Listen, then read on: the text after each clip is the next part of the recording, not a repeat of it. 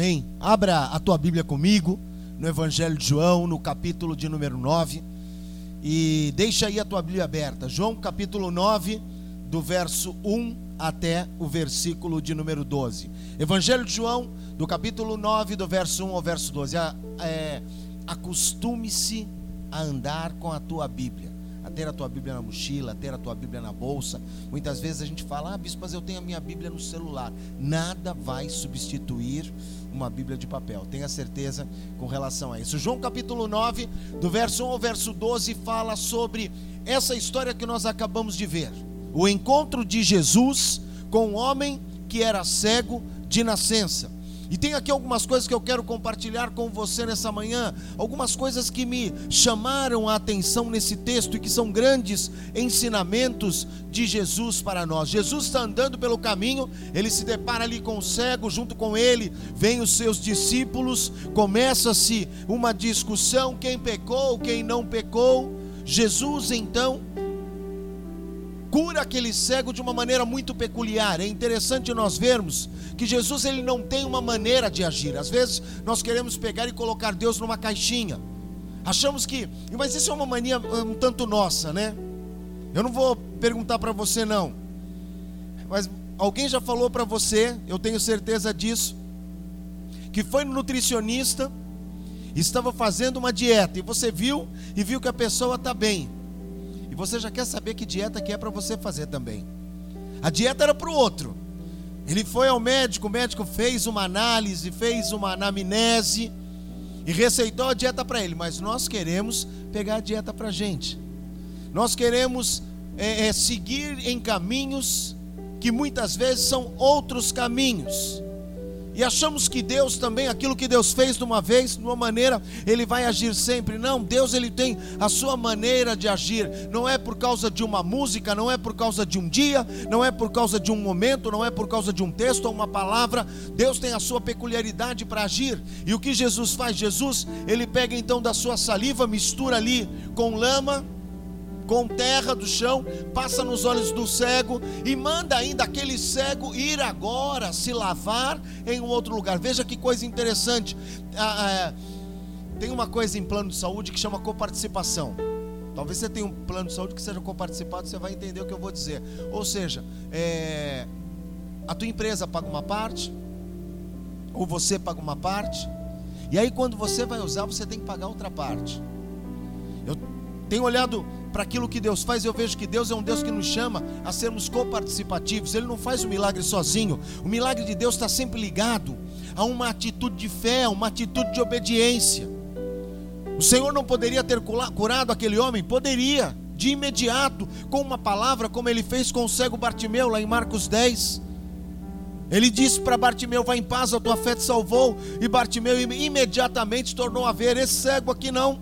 Esse cego de João 9, Jesus pega ali o lodo, passa nos olhos dele e depois dá uma, uma direção para ele, dá um comando para ele, vá até Siloé.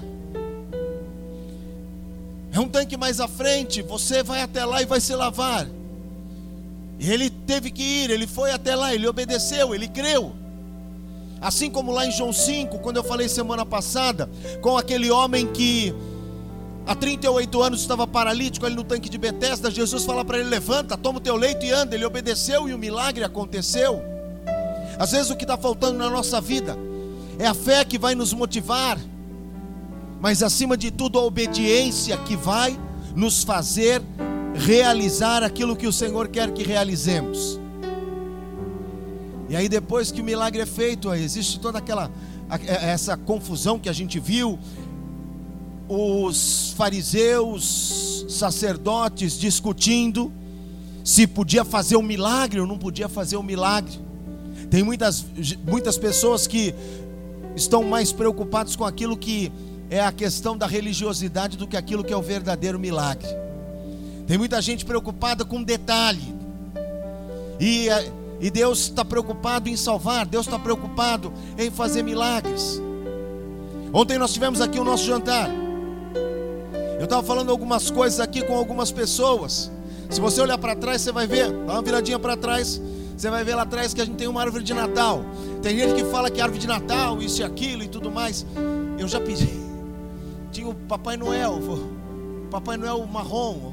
Aí a bispa escondeu o Papai Noel. A bispa falou: as pessoas não vão entender. Eu falei: deixa a bota, deixa o Papai Noel, deixa a árvore de Natal. Meu irmão, isso é decoração. Não é isso que salva. Isso é decoração apenas. Não faz diferença nenhuma. Tem um bando de crente, um monte de crente cancelando o Netflix. Amém, irmão. Quer cancelar, cancela. Cancela. Cancela o YouTube também. Para de ver o YouTube, por quê? Porque o mesmo Porta dos Fundos não começou no Netflix, começou no YouTube. Não, porque nós precisamos. Eu vi um, um texto que dizia assim: o cachorro defende o dono. Irmãos, a noiva de Cristo não precisa de defesa, a noiva de Cristo precisa de testemunho. É diferente. A igreja não precisa de advogado, a igreja precisa de testemunha. É diferente. Por isso que é todo esse embate que dura dois mil anos. Estavam discutindo se ele podia ou não fazer milagre. Estavam discutindo se podia ou não ter árvore de Natal. Estavam discutindo se cancelava ou não cancelava Netflix, irmão. Ah, enquanto isso tem vida indo para o inferno. Enquanto isso tem cego que continua cego. Mas importante é a cura com árvore de Natal, sem árvore de Natal, com Netflix ou sem Netflix, gasta menos tempo com Netflix e vai ler o Evangelho de João. Que eu estou falando aqui já tem quatro domingos para você, e você, você quando eu falo, você fala assim: eu vou ler, mas sai daqui esquece de ler. E quando eu falo de novo, puxa, eu devia ter lido. Ainda tem uns 15, 16 dias aí para acabar. 16 dias para acabar o ano. Dá tempo de você ver menos YouTube, menos Netflix e ler mais o Evangelho de João. O que, que a gente aprende com esse encontro com Jesus? Quando Jesus se encontra com pessoas, quem quer ter um encontro com Jesus aqui hoje? Eu quero. Quando Jesus se encontra com pessoas, o que acontece? Em primeiro lugar, ele demonstra sensibilidade diante da dor. Amém? receba isso como uma palavra de alegria, de ânimo para a tua vida. Deus vê a tua luta, amém? Deus vê a tua luta. Vira para o irmão que está ao teu lado e diga para ele: Deus é sensível à tua luta, amém? Uma vez uma pessoa me perguntou: Ah, mas onde é que Deus estava quando caíram as torres gêmeas? Onde é que Deus está quando morre uma criança? Onde é que Deus está quando as adolescentes ficam grávidas? Onde é que Deus está? No meio de tanta dor, sabe onde Deus está? Deus continua no mesmo lugar onde Ele estava, como por exemplo há dois mil anos atrás na cruz do Calvário. Deus continua procurando homens e mulheres que queiram ser tocados pelo poder dEle. Jesus passa ali no versículo 1, veja que coisa interessante. João 9. Ao passar, Jesus vê o cego de nascença. Amém? Receba essa palavra como uma palavra profética para a tua vida. Jesus é aquele que vê a tua luta, a tua necessidade, a tua dor. Você não está sozinho, Ele está vendo a tua dor. É é bispo, mas se ele visse, por que, que ele não fez nada? Se ele visse, algo iria acontecer. Ainda não aconteceu, vai acontecer. Ele não fez você, não colocou você no mundo. Você não é como um relógio que pega, põe bateria e guarda ele na gaveta e ele fica funcionando. Não, Jesus, ele vê. Ele viu o cego de nascença. Lá em Lucas 7 ele vê a viúva de Naim chorando. Lá em Marcos 10, 46, ele vê Bartimeu clamando. Ah, ele vê, ele olha para você e vê a tua luta. Ele é sensível à tua necessidade. Sabe por que você está aqui hoje nessa manhã? Porque um dia o Senhor te viu, um dia o Senhor te enxergou e o Espírito dele te moveu até aqui. Amém? Aleluia.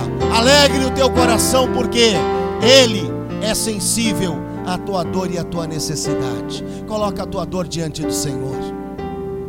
O problema é que a gente quer resolver as coisas da nossa maneira, do nosso jeito. O problema é que, eu volto a repetir, a gente não quer ler o Evangelho de João, a gente quer fazer outras coisas. O problema é que a gente acha que sabe tudo e depois fica procurando um culpado. Saiba disso. Ele é aquele que vê a tua dor. Ele é aquele que sabe da tua necessidade. Em segundo lugar, Quando a gente se encontra com Jesus, ele não dá espaço para julgamento. Veja que coisa interessante. Preste bem atenção aqui no que acontece no versículo de número 2. Jesus vem e vê o cego. Quando ele vê o cego, os discípulos estão com ele e os discípulos também veem, veem o cego. E os discípulos então perguntam para Jesus: Mestre, quem pecou?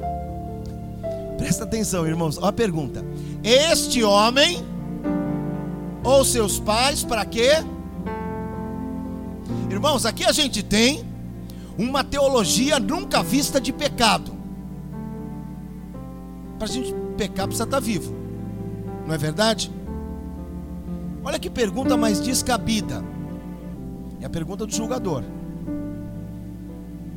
Esse homem pecou para que ele nascesse cego. Como é que o homem ia ter pecado? Já sei, no ventre da mãe deu um chute na barriga da mãe. Deve ter sido. Para que nascesse, esse homem pecou. Era isso que eles acreditavam. Você consegue entender o que está escrito aqui? A pessoa já nasceu em pecado porque pecou. Quando? Na gestação? Não, irmãos. Esse é o traço da religião. E essa mesma religião é a religião que fala que Deus castiga. Eu vinha vindo hoje para cá e a bispa vinha me falando de uma situação. E a bispa falou assim: "Não, porque a pessoa ela pensa isso, a pessoa ela acha aquilo, a pessoa ela acha que é aquilo outro". E eu falei para ela: "Amor, Isaías 3:10, sabe o que diz? Diz assim: "Dizei ao justo que bem lhes irá, por quê? Porque ele vai comer do fruto das suas ações". Nós fazemos as coisas erradas, semeamos aquilo que é errado e depois queremos colher o que é certo, não tem como. Não tem como, não é Deus que castiga. Mas também, você não pode achar que por causa de uma situação de pecado, aconteceu isso, aconteceu aquilo, aconteceu aquilo outro. Enquanto Jesus olha e se compadece, os discípulos, a religião achava, está em pecado. Nem toda luta na tua vida é por causa de pecado. Nem toda luta na vida das pessoas é por causa de pecado.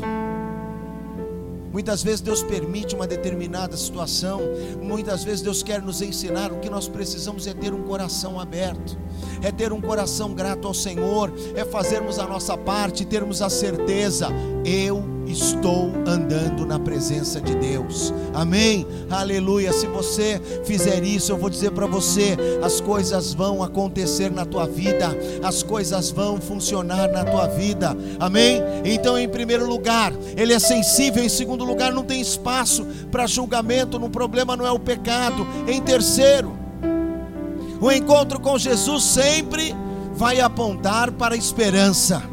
Amém? Eu quero dizer para você existe esperança. Amém? Aleluia. Existe sim esperança. Por quê? Porque nós estamos aqui, ainda não acabou, Deus está trabalhando, Deus vai fazer. Tem muita gente preocupado porque aí só faltam duas semanas para o ano acabar. Olha, eu quero dizer para você que num minuto o Senhor pode fazer uma reviravolta. Em um minuto Deus pode realizar aquilo que é o sobrenatural. Em um minuto Ele pode fazer o que Ele quiser. Há esperança sim. Amém? Verso de número 3.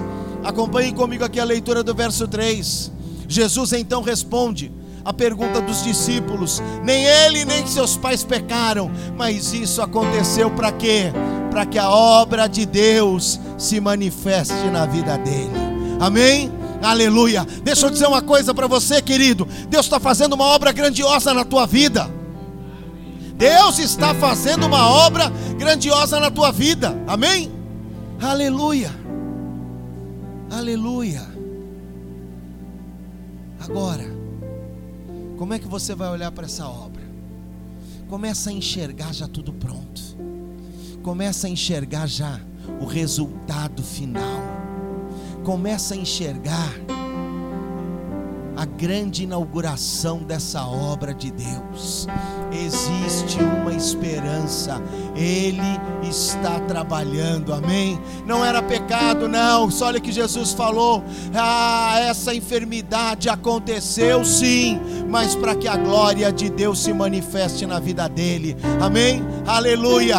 Eu não conheço um Deus que castiga, eu não conheço um Deus que manda raio na cabeça, não. Eu conheço um Deus que é perdoador e que permite sim situações para quê? Para que a glória dele se manifeste na nossa vida. Por isso, não fique se lamentando, não fique murmurando, não fique reclamando, não desanime. Não desanime. Não desanime. Semana passada aconteceu uma coisa. Eu, eu fui ao médico e eu tinha uma expectativa, minha expectativa era ser operado na próxima semana. E eu corri para preparar todo o risco cirúrgico, todos os exames necessários. E o médico ele tinha saído de férias, ele saiu de férias dia 6 de novembro, voltou dia 6 de dezembro.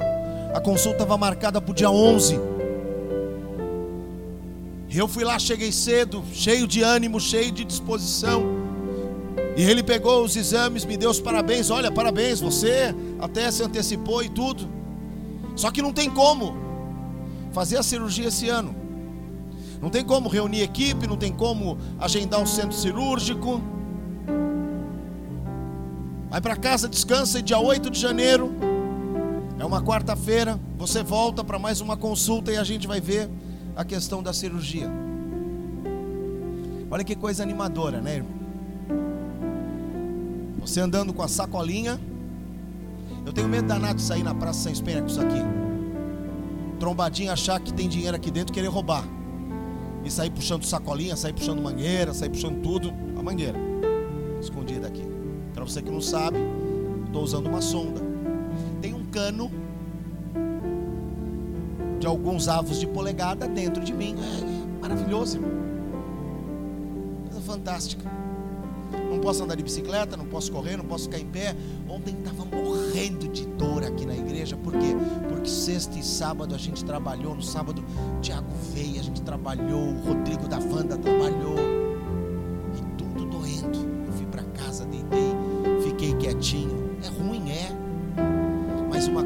Sei: a glória de Deus vai se manifestar. Ah, mas não teve a cirurgia. Não tem problema, irmão.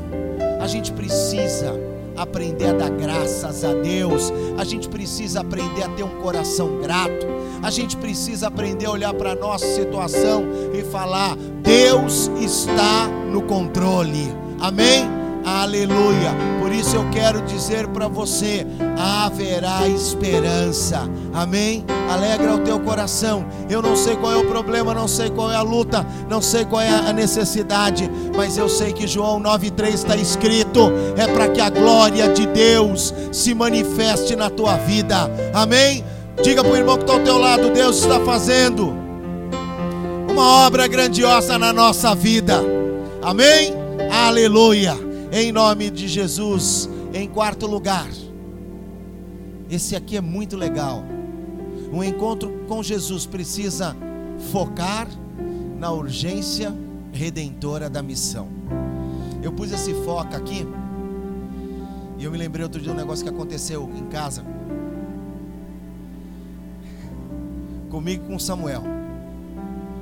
A minha vida com Samuel é, é uma festa, né? Está ali a dona Hilda que, que sabe do nosso dia a dia. E a Paula colocou a comida dele. E eu estava comendo também. E ele começou de brincadeira, de brincadeira. E a Paula, Samuel, era o café da manhã para ir para a escola. Foca no café, Samuel. Irmão, quando ela falou isso, ela virou as costas e eu comecei, ó, ó, ó, foca no café. E enfiando a cabeça dentro da, da caneca, ele começou a fazer, mas deu tanto azar, irmão. Bem na hora que ela chegou, ele, ó, oh, oh. Coisa de vó. E o dia? Que eu estou chegando em casa, aí eu assoviei de longe, ele ouviu, empurrou um prato. quase caiu no chão, saiu correndo. Aí ela gritou: Samuel! Segurou o braço dele, sabe o que ele falou para ela? Deixa, eu vou como eu vou. Ah, meu Deus, aí acabou. Aí acabou, não devia ter falado aquilo, né? Mas voltamos aqui, foca! Foca na ministração. Oh, oh, oh, oh. Foca na urgência redentora da missão. Presta atenção nisso. Sabe por quê? Porque eu falei até aqui de bênção para você. Agora eu vou falar de mãos à obra. Agora eu vou falar de trabalho, porque não vai ficar barata essa ministração. Eu falei para você que Deus vê a tua necessidade. Eu falei para você que Deus não te julga. Eu falei para você também que o Senhor vai manifestar a glória dele na tua vida. Mas olha o que Jesus diz aqui. Que coisa tremenda, versos 4 e 5. Enquanto é dia, precisamos realizar a obra daquele que me enviou. A noite se aproxima, quando ninguém pode trabalhar. Enquanto estou no mundo, sou a luz do mundo. Amém? Aleluia. Olha o que Jesus falou: é tempo da gente trabalhar, irmãos. Enquanto é dia, precisamos, no plural, realizar a obra daquele que me enviou, do Pai. É preciso fazer, é preciso realizar. Isso é uma coisa que a igreja tem se perdido. A igreja tem buscado aquilo que é a bênção, a sensibilidade do Senhor. Nós não queremos ser julgados, nós queremos uma explicação, sim, mas quando Jesus fala é hora de trabalhar, aí a gente já fica, opa, pera um pouquinho, sabe por quê? Porque nós não temos tempo para isso. Nós não temos tempo para isso, nós temos tempo para as nossas coisas, nós temos tempo para as nossas necessidades, nós temos tempo para aquilo que nos é conveniente. Só que olha o que ele diz: enquanto é dia, nós precisamos realizar a obra do Senhor, amém? É tempo de realizarmos a obra, é tempo de falarmos, é tempo de evangelizarmos. As pessoas estão indo para o inferno. A Bia falou uma coisa aqui que é uma realidade. Nessa época do ano, as pessoas estão mais suscetíveis àquilo que é a apresentação do Evangelho.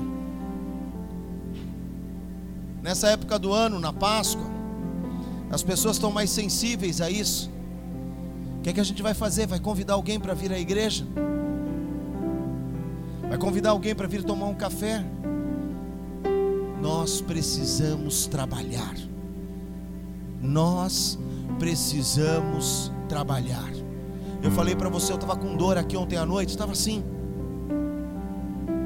A gente tinha um jantar. O jantar tinha um propósito. Nós tínhamos convidados, convidado pessoas, ido atrás, vendido convite. Vim para cá cedo no sábado. Às 8, 8 e 15 eu estava aqui já, tinha vindo na sexta, passado o dia inteiro. A gente precisa trabalhar, trabalhar por quê? Porque esse é o tempo enquanto é dia, é hora de trabalhar, tem necessidade. A casa de Deus tem necessidade, Deus quer você envolvido, trabalhando, porque a palavra nos fala que Ele é galardoador daqueles que o buscam. Amém? Aleluia.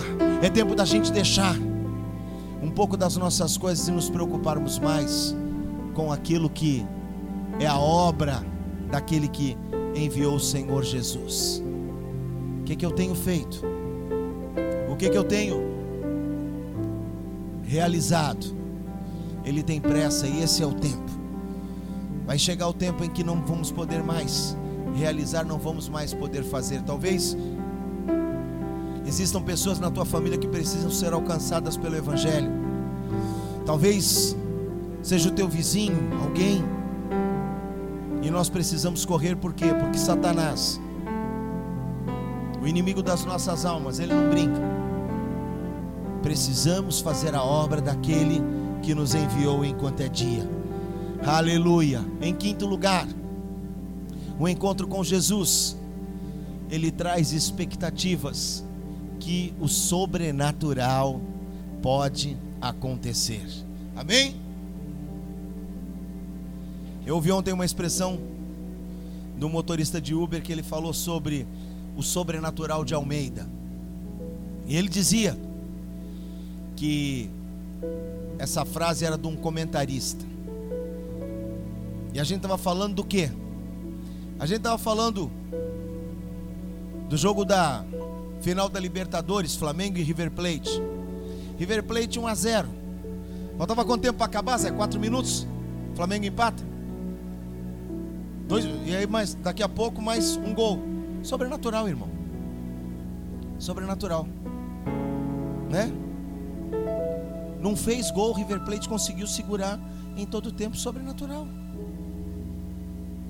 Já aos 40 e pouco do segundo tempo, como a gente costuma falar. E sexta-feira viajou para Doha, lá no Catar. Quarta-feira joga. Talvez volte na sexta, né? A gente não sabe. É porque, irmãos, lá é mata-mata. É, lá é igual a comunidade do Rio. É. Aí eu falei isso pro flamenguista, ele falou, ué, mas não é um jogo só, não? Eu falei, tá mal acostumado, né? Mal acostumado, você me deixou. Não, não é não. Não é não. Mas o sobrenatural ele existe. O sobrenatural ele existe, a expectativa precisa estar no meu coração. Para que, que eu falo sobre o que eu vou ministrar semana que vem? Para criar uma expectativa no teu coração.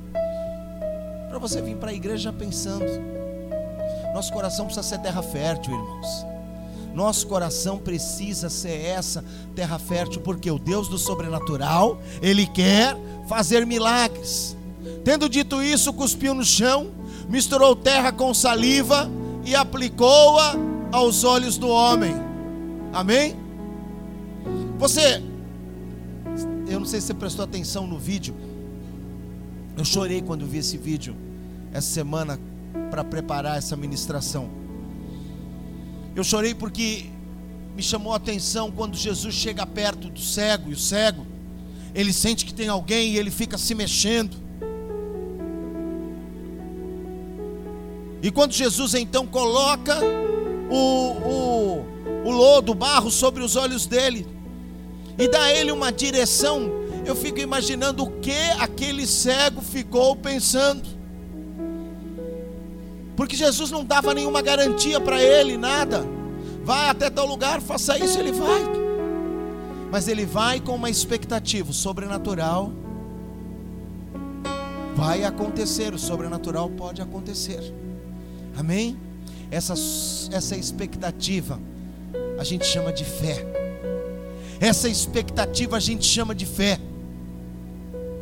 É você não ter certeza, é você não saber, é nós não termos uma garantia sequer, mas nós esperamos e esperamos no Senhor. Amém? Aleluia. Essa é a grande alegria daquele que conhece ao Senhor. E eu vou dizer para você: isso não é privilégio de crente, porque tem muita gente que está na igreja e não tem expectativa. É verdade. É verdade. Você já viu? Como é que é o nome da bebê, Ingrid? Ana? Ana Flor. A gente vai apresentar a Ana Flor hoje. A Ana Flor tem sete meses. A Ingrid, como mãe, tem expectativa. Não deixa. Não deixa a Ana Flor. Falando nisso, onde ela está? Ah, está lá. Não deixa a Ana Flor sem comida. Não deixa a Ana Flor, né? Com fralda molhada. Tem que cuidar. Porque tem uma expectativa. Expectativa que a menina vai crescer expectativa que a menina vai casar, expectativa que ela vai ter um bom emprego. Eu tenho expectativa, eu olho para Samuel, eu tenho expectativas no meu coração com relação a ele, por isso que a gente cuida. Qual é a tua expectativa com a tua vida com Deus? Qual é a tua expectativa com a tua vida com Deus? Se você tem uma expectativa, por que você trata a tua vida com Deus dessa maneira? Por que, que a tua vida com Deus ela pode esperar? Não, não pode. O sobrenatural vem do nosso relacionamento com o Senhor. E a gente precisa criar no nosso coração essa expectativa. Por isso que quando Jesus falou para ele, cuspiu, colocou o lodo e falou: "Vai e lava-te no tanque de Siloé". Ele falou: "Eu vou. Eu não sei o que vai acontecer, mas eu tenho uma expectativa". Amém? Aleluia. Eu não sei o que vai acontecer na tua vida, mas eu tenho uma expectativa. Eu não sei o que vai acontecer na vida do meu neto, mas eu tenho uma expectativa. A Ingrid não sabe o que vai acontecer na vida da Ana Flor, mas como mãe ela tem uma expectativa. Essa expectativa precisa estar presente no nosso coração essa expectativa precisa nos mover, é essa expectativa que precisa te impulsionar a buscar mais e mais ao Senhor, é a expectativa do sobrenatural que vai me fazer andar em santidade, é a expectativa do sobrenatural que vai me fazer priorizar as coisas de Deus. E aí as pessoas olham para a gente e não entendem. Elas não entendem por quê? Porque elas não têm essa expectativa. Malaquias 3,18 fala: haverá uma diferença entre o justo e o ímpio, entre aquele que serve a Deus e o que não serve. Que diferença é essa? É a expectativa. Eu sei em quem eu tenho crido, e eu estou certo, Ele é poderoso para guardar o meu tesouro até o dia final. Amém? Aplauda o Senhor com alegria. Aleluia! Aleluia! Aleluia! Em sexto lugar, a obediência é sempre a melhor resposta.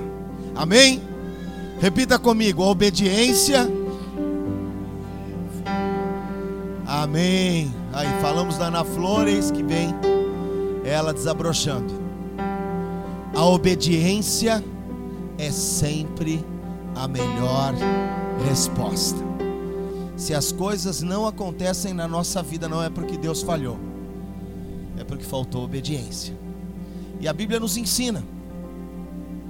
A Bíblia nos ensina como devemos agir como servo, como empregado, como patrão, como pai, como mãe, como filho. A obediência sempre será a melhor resposta. Versículo 7, primeira parte. Vá lavar-se no tanque de Siloé, que significa enviado. E o que, é que o homem fez? O homem foi. O homem foi. O milagre só acontece porque a gente obedece. Querido, vou dar uma dica para você, para ter um ano de 2020 abençoado. Não gaste teu tempo ouvindo coisas que você não vai fazer. Não gaste o teu tempo ouvindo coisas com aquilo que você não vai fazer. Não gaste. Coloque em prática. Tenha disposição para obedecer. Não gaste seu tempo indo. Vou voltar no exemplo do nutricionista. Indo ao nutricionista se você não vai fazer a dieta. Não perca tempo. Bobagem. Não gaste teu tempo com aquilo que você não tem disposição de obedecer. Invista o teu tempo naquilo que você vai obedecer. Não, isso eu quero fazer.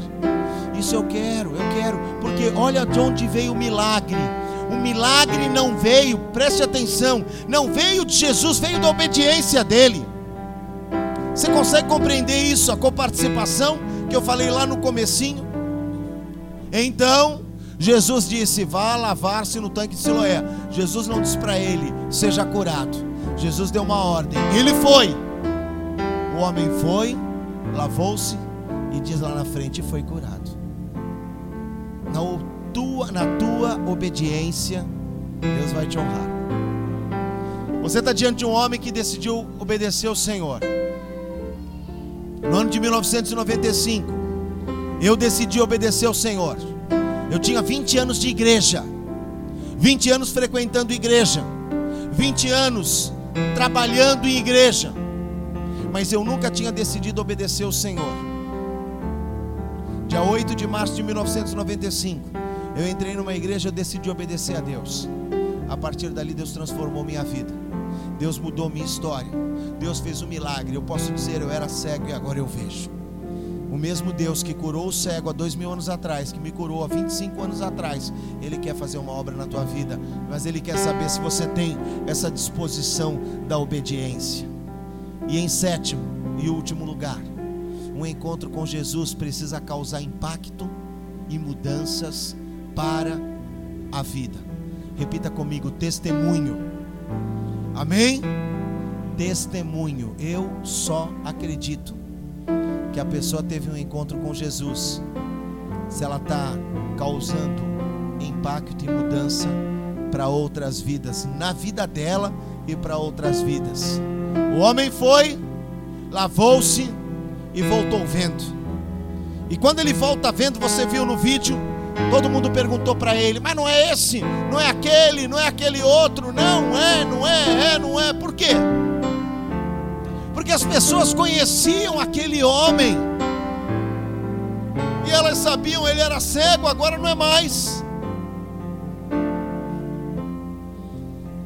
Algum tempo atrás, eu acho que um mês atrás, foi na festa aniversariantes do mês de novembro. Eu recebi a visita de um amigo meu. E nós fomos contemporâneos na Marinha. Servimos no mesmo tempo. E muitos amigos meus da Marinha, quando souberam que eu tinha me tornado crente, a primeira pergunta que eles fizeram para mim não foi o que te aconteceu, como foi isso, ou disseram estou feliz contigo. A primeira pergunta que muitos fizeram foi: tu está querendo dar um golpe? Era essa a pergunta, irmãos. E aí para explicar, para explicar, aconteceu uma vez uma coisa muito, muito interessante. Eu era pastor lá em São Cristóvão, ali no, no Largo do Pedregulho, não, Largo da Cancela, no Largo da Cancela, lá em cima, em frente ao Itaú. E uma senhora foi assistir o culto. No final do culto, ela veio pedir oração pelo marido. E eu perguntei, claro que vamos orar pelo seu marido. Como é que é o nome do seu marido? E aí ela falou o nome inteiro do marido. E eu reconheci o nome porque eu falei: esse cara serviu comigo. Eu trabalhava numa espécie de departamento pessoal, então eu sabia o nome de todo mundo completo. E aí eu fiz uma cara séria assim. Eu olhei para ela e eu falei: Deus está me dando uma visão do seu marido. Tem gente que gosta dessas coisas, né, irmão? Você fala que Deus está dando uma visão, aí já fica mais animado. Outro dia uma pessoa pediu para eu orar. Quando eu acabei de orar, ela falou: Deus mostrou alguma coisa? Eu falei: Não, não mostrou nada. O download estava meio devagar. Deus precisa mostrar, irmão, sabe? Às vezes vai mostrar é para você. Mas aí eu falei para ela: Deus mostrou uma coisa sobre o seu marido. Aí ela: O que foi? Deus mostrou que seu marido é militar. O olho da mulher regalou assim. Falei, estou vendo seu marido vestido de branco. Ele é da marinha. A mulher já começou a rodopiar. Quando eu falei a especialidade do marido dela, porque eu sabia, aí a mulher falou: Meu Deus, esse homem é profeta. Eu falei: Não, querida, servi com o teu marido. No ano de 1982. A mulher deu uma murchada né? Mas falei, traz esse homem aqui à noite na igreja. Aí ele veio à noite, irmãos, ele chegou assim. Lafayette, tá dando golpe em quem, Lafayette? Falei, rapaz, eu tô transformado. Assiste o culto aí que tu vai ver. Chorou, foi uma loucura. No final veio, me abraçou. Vai entregar a vida que, que é, a vida para Jesus, que é bom nada, né? Não adianta nada, irmão. Não adianta nada ser simpatizante. A gente precisa trabalhar enquanto é dia. E um encontro com Jesus, ele precisa trazer transformação. Ele precisa trazer transformação. Sabe por que, que esse amigo ele não acreditou a princípio? Porque ele sabia quem eu era, sabia quantas eu bebia, sabia quão, como eu andava. Ele falou, mas não pode ser. Mas não foi a mesma coisa que aconteceu com o cego, mas ele era cego, agora está vendo. Quando a gente tem um encontro verdadeiro com Jesus, a nossa transformação impacta as pessoas à nossa volta. As pessoas olham e falam: não, ele é diferente. Ele é diferente, ele age diferente, ele faz diferente, ele pensa diferente. Por quê? Porque o Espírito Santo de Deus está na vida dele. Aleluia.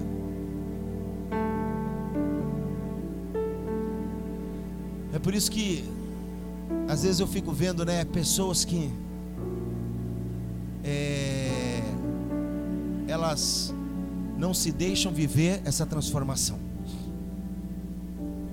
tem um poema lá do Nordeste, um poema muito bonito, que ele começa dizendo assim: Pau que nasce torto, nunca se endireita. Alguém sabe completar? Não? Menina que requebra, a mãe pega pela cabeça. Segura o tchan, amarra o tchan, segura o tchan, tchan, tchan, tchan, tchan. É. Conhece? é isso, Zé. É isso. Pau que nasce torto precisa de um carpinteiro para ser endireitado. O mundo pensa assim, não, direita, não tem jeito. E tem muita gente que não deixa o carpinteiro, porque aí o carpinteiro tem que passar a plana. Aí o carpinteiro tem que lixar, o carpinteiro tem que trabalhar a madeira. E a pessoa fala: Não, eu sou assim, eu sou assim, eu sou assim. Não, eu quero ser transformado pelo Senhor.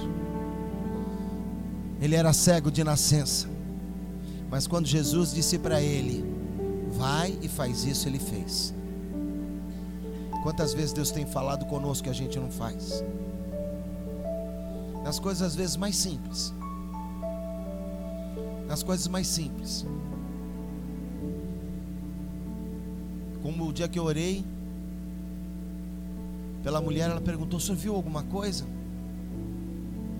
Querido, antes de Deus mostrar alguma coisa, talvez Ele fale para a gente: valeu o Evangelho de João. Valeu o Evangelho de João. Às vezes, uma coisa tão simples, porque Ele não vai te pedir nada que seja sobrenatural. Vai se lavar no tanque de Siloé. Ah, Senhor, mas eu não tenho quem me leve até lá. Eu sou cego, como é que eu vou fazer? O homem foi tropicando, caindo, mas foi. E quando voltou, o testemunho dele impactava as pessoas à volta, ao ponto de criar toda aquela confusão, ao ponto de chamarem os pais, ao ponto dos religiosos perguntarem para as pessoas: não, parece com ele, mas não pode. Como que não pode? Deus quer fazer uma grande obra na nossa vida. Hoje é uma manhã de encontro com Jesus para Ele abrir os nossos olhos. Fecha os teus olhos aí no teu lugar, então. Ao fechar os teus olhos, você vai experimentar o que aquele homem experimentou. Você lembra no vídeo? A hora que ele abre os olhos e vê as suas mãos e vê o reflexo da sua face. E ele põe a mão na sua face. E ele começa a olhar e ver pessoas ele nunca tinha visto. O que ele experimentava é o que eu e você estamos experimentando agora. Estamos aqui com os olhos fechados. Estamos aqui sem enxergar nada. Mas o Senhor hoje quer abrir os nossos olhos. O Senhor hoje quer fazer uma obra de poder sobre nas nossas vidas. Mas Ele quer saber se você está disposto.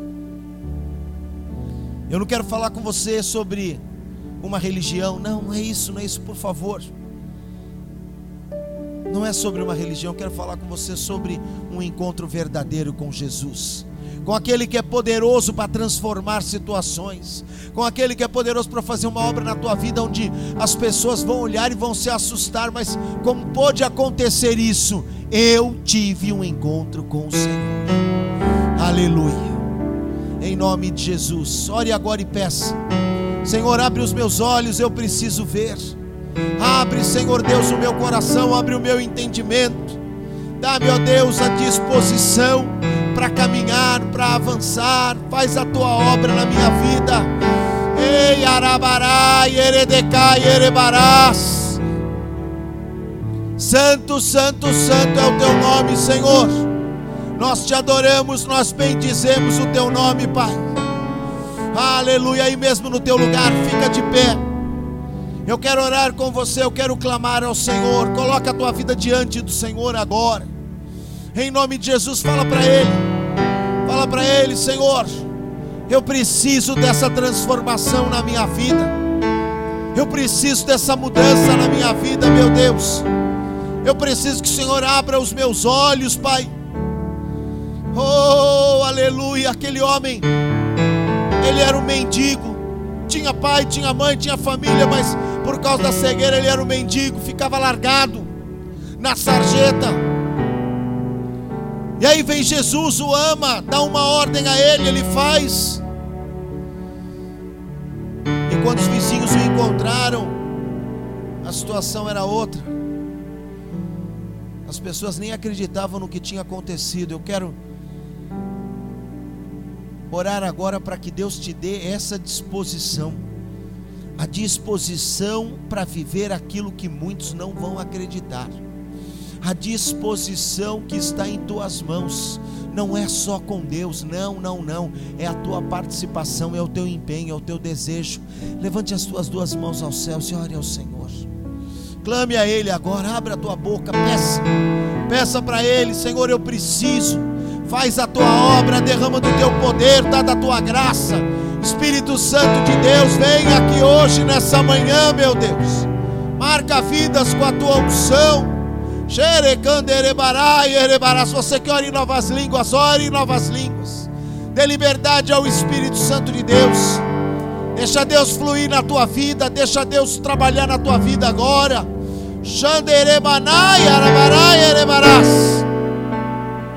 Recebe, recebe agora a bênção do Senhor sobre a tua vida.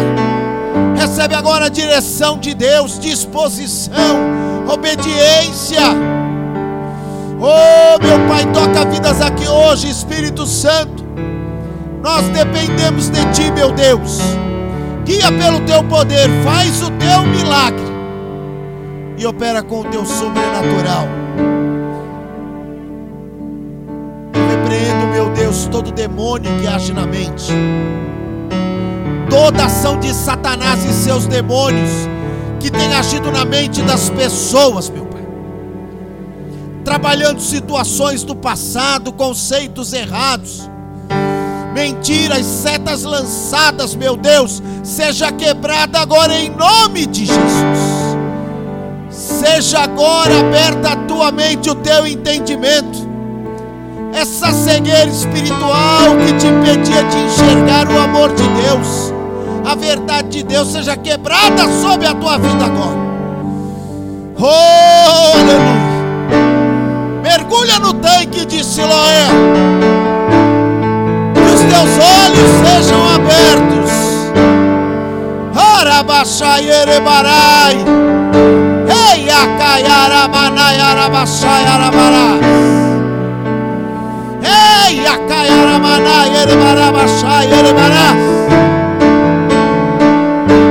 Eu ligo essa palavra aqui na terra, seja ligada nos céus. Ela está sobre a tua vida, ela está sobre a tua casa, está sobre a tua família. Recebe a capacidade para obedecer. Aleluia.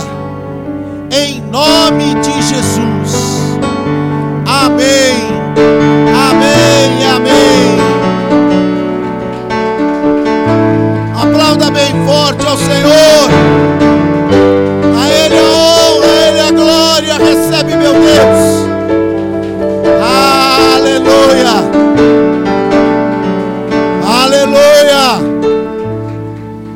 Nome de Jesus. Amém. Dá um abraço no teu irmão. Coloca uma palavra de bênção sobre a vida dele. Amém. Aleluia. Aqui é o tanque de Siloé. Você está mergulhando nessas águas hoje e sendo curado de toda cegueira. Amém?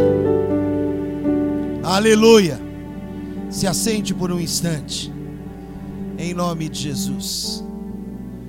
Você vai receber o teu envelope nesse momento.